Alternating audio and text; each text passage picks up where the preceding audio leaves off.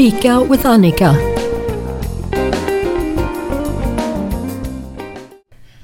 Så hejsan alla mina radiovänner. Välkommen till Fika med Annika.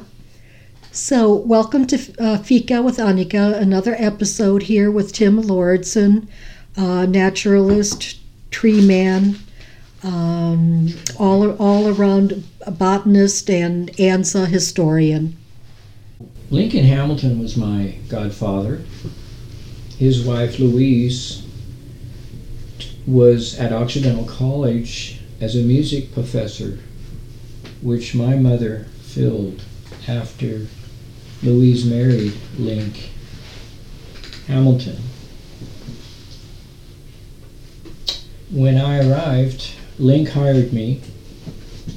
He had 260 head of cattle and six giant bulls and three windmills on a leased piece of land on two sections that was designated to Skip Costo, which is the eastern upper plains of the Kuya land. And I was to put out 14 bales of hay every two, three days and check on the windmill and empty out some bags of cottonseed meal and put out another block of salt. Be sure that the pond was filled with water. I had just moved here as a greenhorn from 20 years in Los Angeles, so it was remarkable to me that I could see on a regular basis driving out to this ranch from Link's the golden eagle that had built a nest on a rock and you'd get eye to eye contact just a short distance away. It was so wild back then. He and his brother had the entire region to themselves as cattlemen. But back at the ranch, which was basically the south part of town, he had a barn where there was quite a lot of dancing and socializing. He was always promoting that. And the community hall was built in 1949. My dad helped bring up the Occidental College Glee Club to sing to the locals then, all 62 people, and raise enough money to finish the roof because Louise taught at Occidental College. But during the first five years I lived here, I experienced until his death in the mid 70s the cattle industry, the branding, and the sorting. I drove his truck. He was in his 70s, so he had a Power Wagon International that if you pulled the choke, it was connected to the horn. So if you pulled out of the dashboard this choke, you'd hear this oh. If you pulled it faster, you'd hear this oh, and all the cows would come running down a mile up in the hillside because they knew it was hay feeding time. Oh, what a wonderful sound to hear that in the valley. Uh, yes. Honka honka. yes. He he shared a dream with me uh, where um, he was more of a cattleman. He didn't want to spend his entire life out on the farm, although he worked uh, quite a 70 years or so there and made a good life. Uh, grains, he even grew gladiolas one year. I remember we set up the, the potato combining to uh, adjust to dig up the gladiola bulbs. And we got about 50 feet down on the first pass and looked back, and every bulb had been chopped in half. So we had to readjust the depth on that. And another time we were seeding his uh, West 40, um, and a good friend of his came down from Nevada to run over to the Chaparral restaurant for lunch and and I was left to slip into the driver's seat of his giant tractor and I got a chance to finish in my late teens to run this monstrous tractor putting seed out on the field. I was so invigorated by the power of this machine. But there were times when it was difficult to get in and out of the ranch. Uh, the mud drained off his front 40 or his north 40.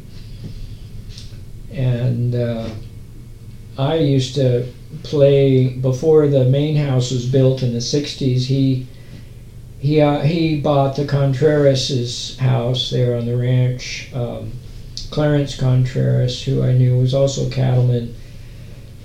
Uh, so I got to experience from 1972 to about 75, 76, the last five years of the cattle industry with Charles Johnson next door and Lincoln Hamilton, and Clarence Contreras and Virgil Prater and Skip Costo, and on and on.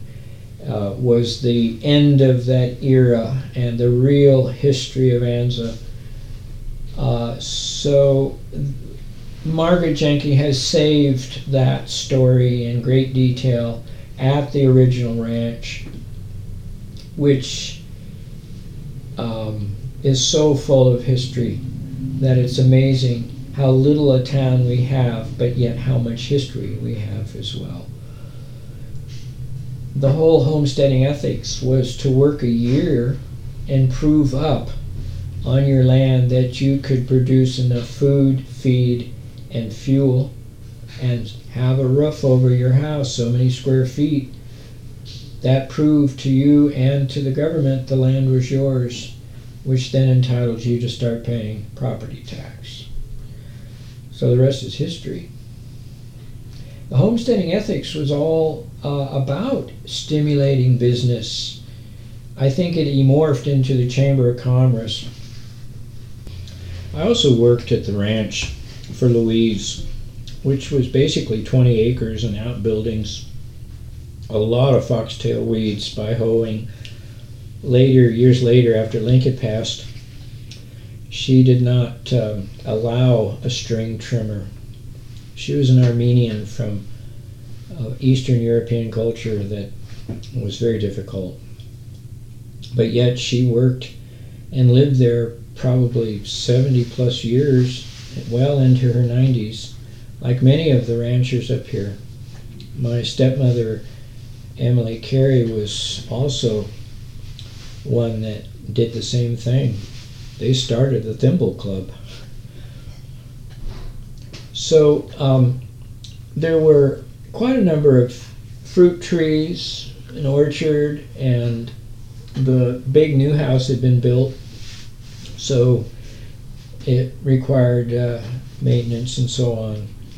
And I stayed on as her handyman and ranch hand until early 2000s. And she married Lincoln in 1937. So 63 years in the house or more. And then she came back and lived another year or two after saying a restaurant wasn't her style. so, uh, just out of curiosity, how many children did uh, Lincoln Hamilton have? Uh, Louise did not have children with Link. Uh, Louise had a sister, Pauline, who married my stepmother Emily's son, Harry Dalby. So I was related to the Hamiltons, who are also related through Link's brother to the Wellmans. We're talking the teen years, and so out of a dozen ranchers, everybody knew everybody. They met at the hall. Um, for a monthly dance and pit barbecue, and back to work you went. Uh, life was up at crack of dawn, and you worked till dark. Hopefully, your outhouse was facing, facing east so it would catch the first sun. And everybody had a garden. Louise had a huge garden. I was her gardener. But from that, we transplanted to each other's garden. lilacs and locust trees and and so on. And Louise was more into flowers. She even had poppies, Asian and Oriental poppies growing there in her garden.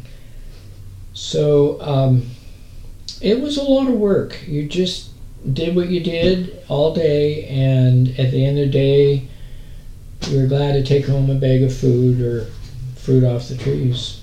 I see. So uh, you mentioned earlier uh, gladiolas.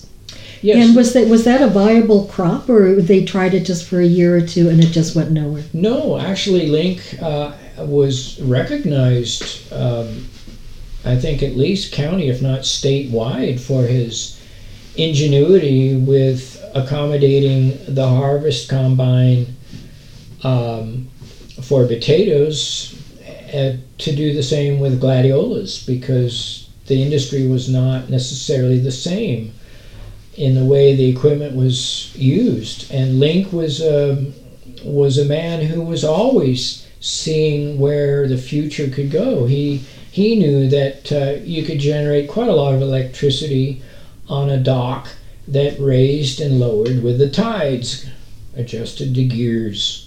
He was constantly sharing these ideas. Um, he'd even after the over the years he even got to sharing a dream that he was out on the cattle ranch or uh, out on the range where the cattle were, and he had gotten out and walked up this canyon to check on things, and a coyote had a rifle, started shooting at him, and he had to take refuge behind a rock where he could see his wife down at the truck and he yelled at his wife to shoot the coyote who had the gun shooting at him. and I don't believe that Louise shot the coyote. I think the dream ended some other way, but nevertheless, it indicated that Link's higher self was a real true cattleman and to experience the wildlife at the time. Certainly, we would find calves uh, killed by coyotes. Um, so, uh, but it was wild out on the open range. I met Charlie Johnson one morning because we had to pass through a corridor of Sylvester Sylvester's and Charlie Johnson's to get over to Skip Costa's from Link's Ranch, which was just a short jump, but it required a couple of three gap gates and I went out there one day, this was after Link was gone, had the hay on the back, and here was this old guy using his pickup truck on my side of the fence, walking five cows down the road, down the fence line. And Phyllis Johnson, this was Charlie Johnson's wife, was standing with the gate open. And here was Charlie trying to take these five cows over to his side. Uh, wait, these were not his cows. Well, was I, he cattle rustling? I don't believe he was cattle rustling, but that's sure how it appeared to me as a greenhorn. All right. So what I did was I just got out and pulled some hay off the back of the truck. And of course, those cows turned and they all came walking over, seeing it was feeding time, you know. Well, I don't think Charlie appreciated that much because he came over as cantankerous old redneck and uh, you know, what the are you doing? You know, and I'm going, what are you doing? You know, I and so we never really met it off from that point. He he pretty well wrote me off as some long-haired something or other. I don't know, but we're talking uh, 1978. He he quit smoking cigarettes, but it killed him in two weeks. His heart gave out. Um, so by 1977 78, the valley floor of Anza had been diminished to just horses over on the Kellogg Ranch on the west side of the valley floor. So my homestead looked right over all three ranches. And I go back and remember when, um, on a moonless night, and we still had no power that you could see your star shadow. When electricity came, it changed things. There were more fence lines, and when asphalt came, there were more cars and more headlights and more noise at night, and so on. So um, here we are. I can't believe it. In my own lifetime, 61, 62 years now later. But it, we're still got a nice little country town that needs a few more trees. But I have to say, when I heard Link Hamilton tell me in 1977, there's too many people up here, I'll have to agree with him, especially when we remember just a week or two ago, or last month, and we're talking 2019, February 14th, we had nine inches of rain in 20 hours, and we all got to learn our neighbors and who had the tractor so that we could get out through the sea of mud. and this only happens every mm, so many years. Link used to say every four, no, every five years you break even on dry farming. But he had the first deep well and windmill, which was 120 feet. I believe he sold it to my dad, and we do have a windmill on my property that is working today, an air motor. Not sure if it's the same one.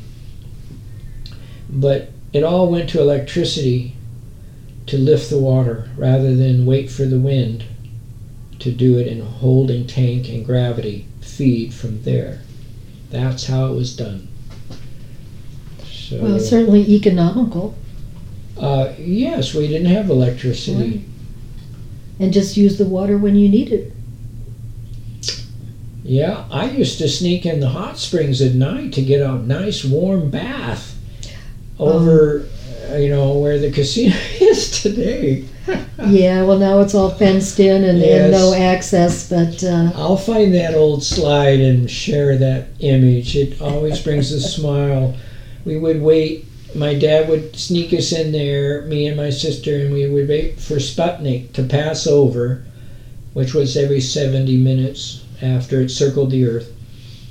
And uh, then he'd say, It's time to get out.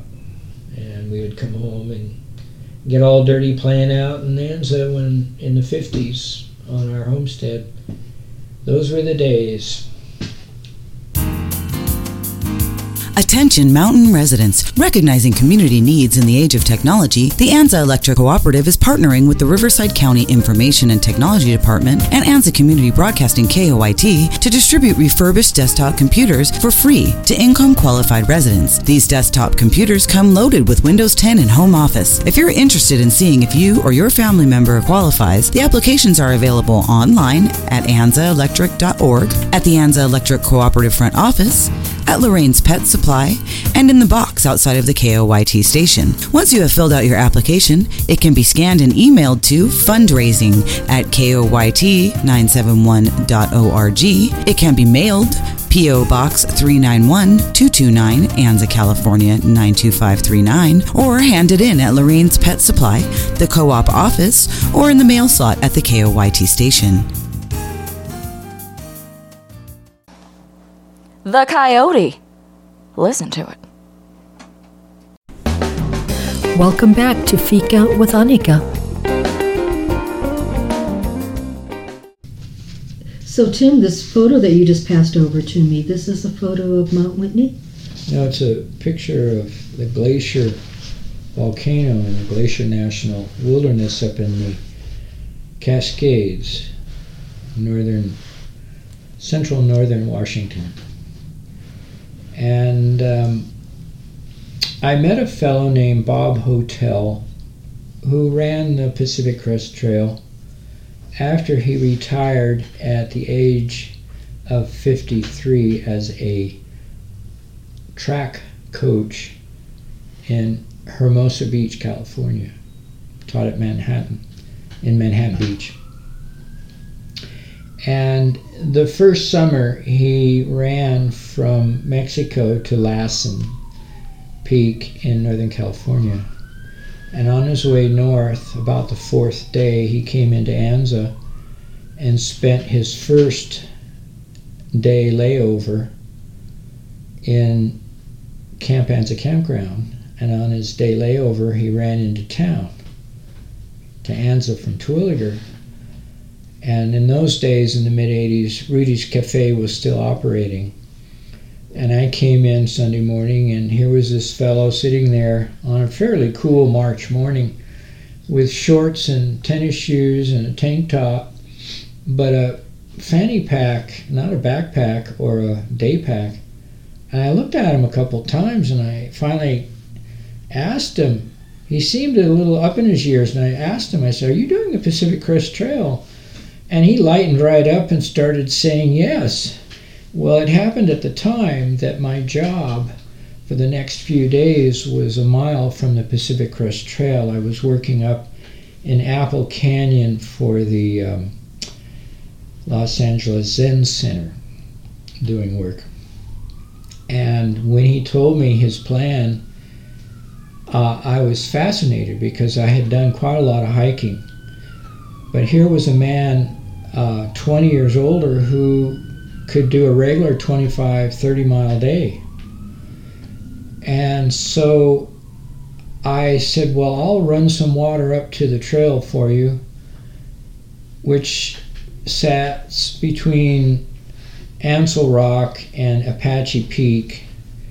And I left two gallons of water in the shade with a couple of wood sticks as an arrow for uh, pointing at it. So he came running by the next couple days, and there was his water. He remembered it and put it in his book. I never thought I'd see him again, but because the first summer, when it came time to run over the top of San Jacinto Mountain, it had been thunder showers and lightning and heavy rain. So he went around the mountain the first summer. But on the second summer, and he went on to Lassen, he had done almost all of California the first summer.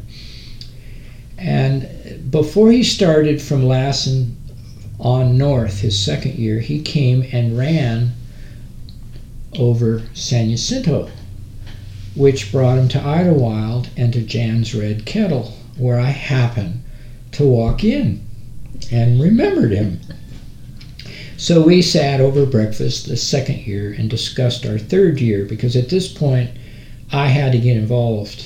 And he had this charisma about him that whenever he started talking, it was like you had to get involved.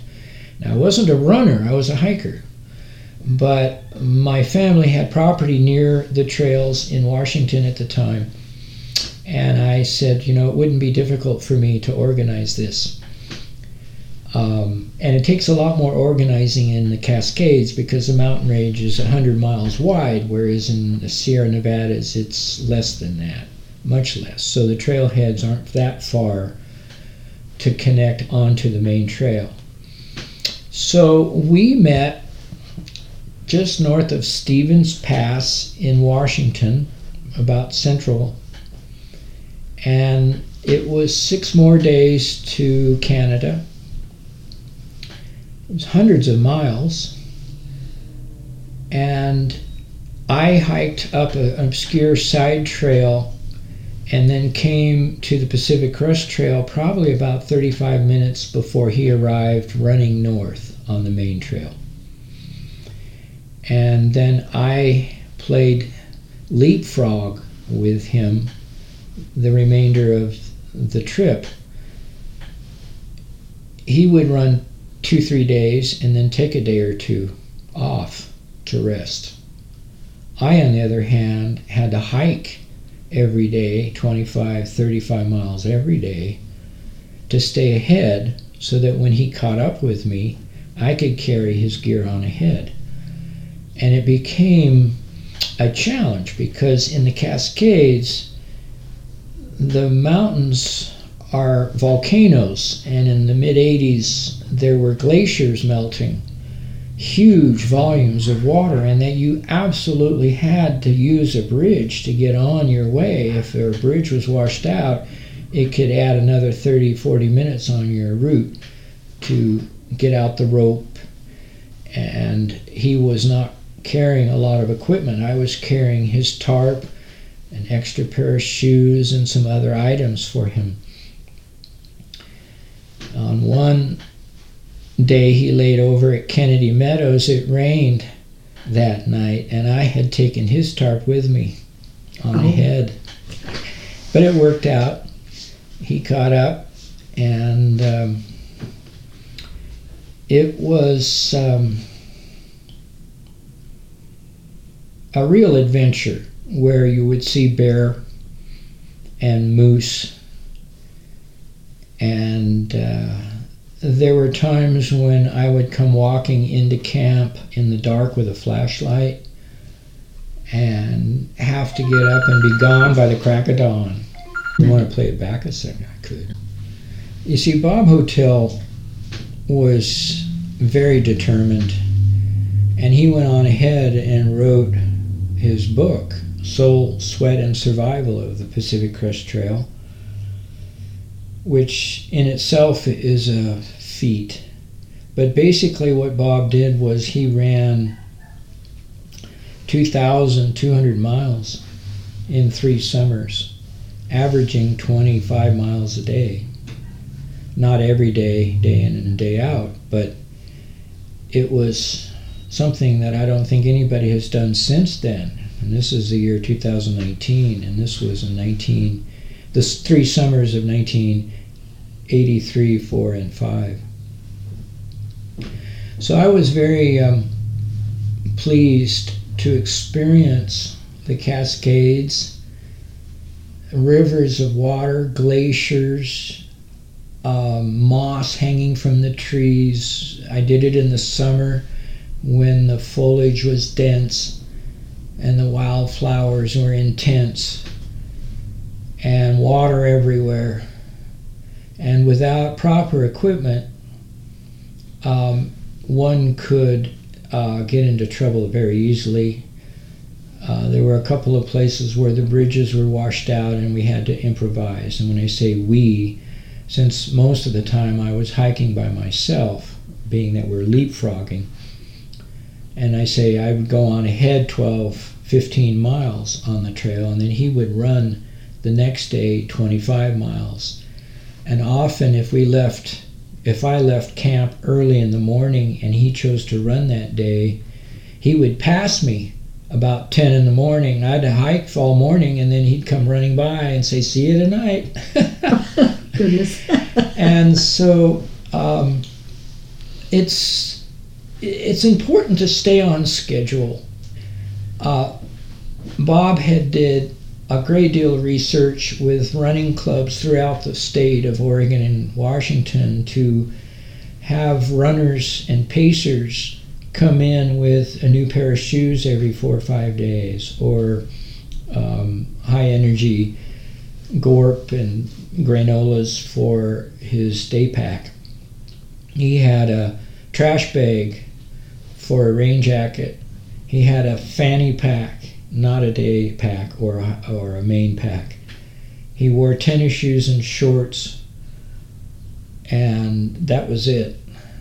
So he survived to write a book about it and it's been an inspiration for me ever since. I do. I still believe that he's probably in his 90s and uh, doing quite well for his accomplishments. But he got quite a number of others, including myself, to at least take a walk.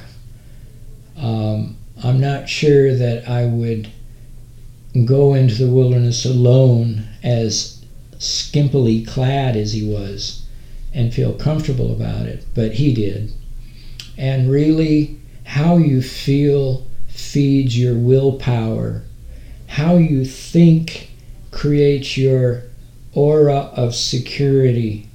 Many people who go into the wilderness think, well, how do you protect yourself from the lions and tigers and bears kind of thing? And that is done through a vibration. Uh, much as you're driving your car, you have a certain destination that you've set your willpower to. And as long as you're in concentration of that, we end up creating a shield around us, a, a vibration. And so there is no such thing as a threat if you're in total awe and in love with your environment, which is pure. And the animals know no threat, they're more curious of you than anything. So we might relate in fear to a close sighting of a mountain lion or bear. And that then starts a stench, an auric stench in the mind and the nose and the ability of the animals whose sense of smell is bigger than their head or brain, you know, like like you know, like a dog can smell or a horse can smell for miles away. And so this wildlife knows and smells how we think almost, if you could put it in those terms. Uh, so that's part of the answer I give for those who ask, How do you protect yourself? In the wilderness, you're not allowed to use a gun. You're the visitor. Um, certainly, you can protect yourself by other means through noise, through motion, through a branch from a tree, or whatever the predicament uh, entails. But in the thousands of miles and hundreds of hours and many months of life that I've been in the wilderness, have I ever once been threatened by a wild critter? Maybe the rattlesnakes have warned me. but they're warning us so that they don't have to attack. Um, you know, don't tread on me is really what the rattle is all about. Which is more of an issue in the south here on the Pacific Crest Trail and dehydration than in the north, where um, you can slip and sprain an ankle or a bridge can be washed out and you might drown trying to cross with a rope. Uh, but that's what the adventure of doing the Pacific Crest Trail is about, and it is truly a soul searching sweat and survival of an attempt to do 20, 2100 miles is no easy task. Now, when I did the last six days uh, from central Washington into the Canadian border with Bob Holtel, we were averaging 25 to 30 miles a day. Most hikers do 10 miles. Once you get into a routine day in and day out, and your boots hold up, because that's the one item in your equipment that takes the most wear and tear and I've seen boots being thrashed just in the six days or 10 or 12 days that some people take to get to Anza 90 miles north from the border. Uh, and so new shoes and new socks uh, are required to continue. Or, or if a backpack breaks, uh, then you're off a side trail to to civilization, you know, to pick up something to replace that. Uh, I've seen some kids, most are in their 20s. Uh, there are people from all over the world coming here now in March and April to start the Pacific Crest Trail. It's timed much like the butterflies uh, this year that you follow the flowers. You can't exactly do that by foot like a butterfly can, That's but right. But nevertheless, it's it's an amazing uh, feat and an event of elevation and everything from sub Sahara on up to tundra.